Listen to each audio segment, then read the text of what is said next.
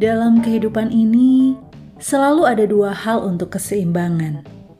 Ada waktu bekerja, ada waktu beristirahat, ada waktu menyerang, ada waktu bertahan, ada waktu menyimpan, ada waktu membuang, ada waktu menerima, ada waktu memberi, dan lain sebagainya.